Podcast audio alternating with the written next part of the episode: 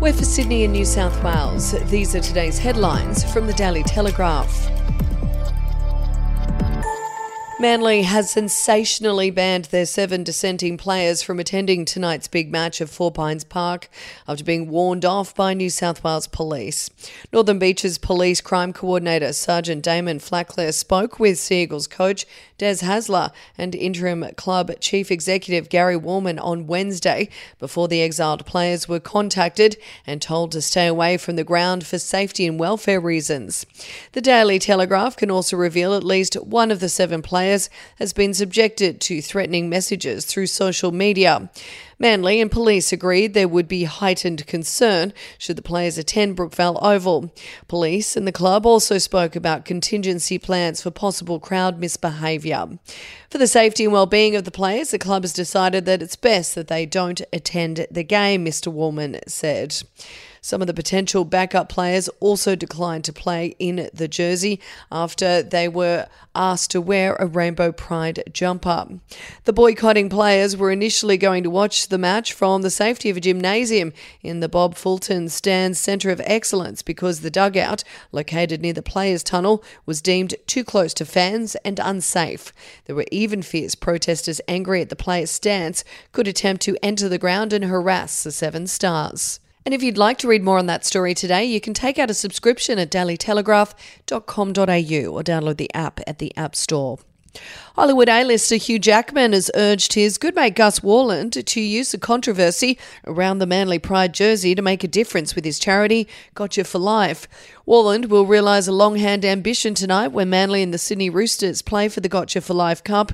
The landmark moment for Worland and his mental health charity has been overshadowed by the controversy surrounding the Pride jersey after seven players stood down citing their religious beliefs. Jackman was asked to wear the jersey for his good mate and his image appeared on the front of the Daily Telegraph on Wednesday. The picture was taken as a favour to Worland to help promote Gotcha for Life, a charity that focuses on mental health health and well-being. And we'll be back after this. News doesn't have to be boring. The Brits have given Prince Harry a new nickname after yet another tell all interview. Oh, God, is it the Ginger Whinger? Let the team at news.com.au get you up to speed each day with their podcast, From the Newsroom. A couple were busted joining the Mile High Club. Well, I guess they can't fly Virgin anymore. Politics, sport, red carpets, royals. Get all the goss in just a few minutes. Follow From the Newsroom wherever you get your podcast from. The mother of schoolgirl Charlise Mutten has been charged as part of the investigation into her child's horrific death. Nine year old Charlise was allegedly killed by a gunshot while staying with her mother's fiance, Justin Stein, at a multi million dollar property in the Blue Mountains in January. The little girl was first reported missing before a massive police search found her body stuffed inside a barrel near the Colo River four days later.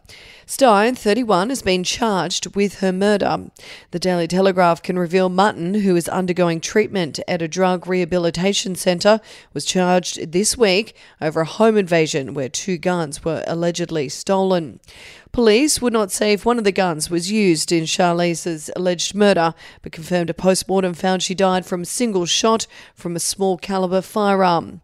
Police will allege Mutten 39 accompanied Stein on a home invasion at Mount Wilson in August last year, where two guns and ammunition were stolen.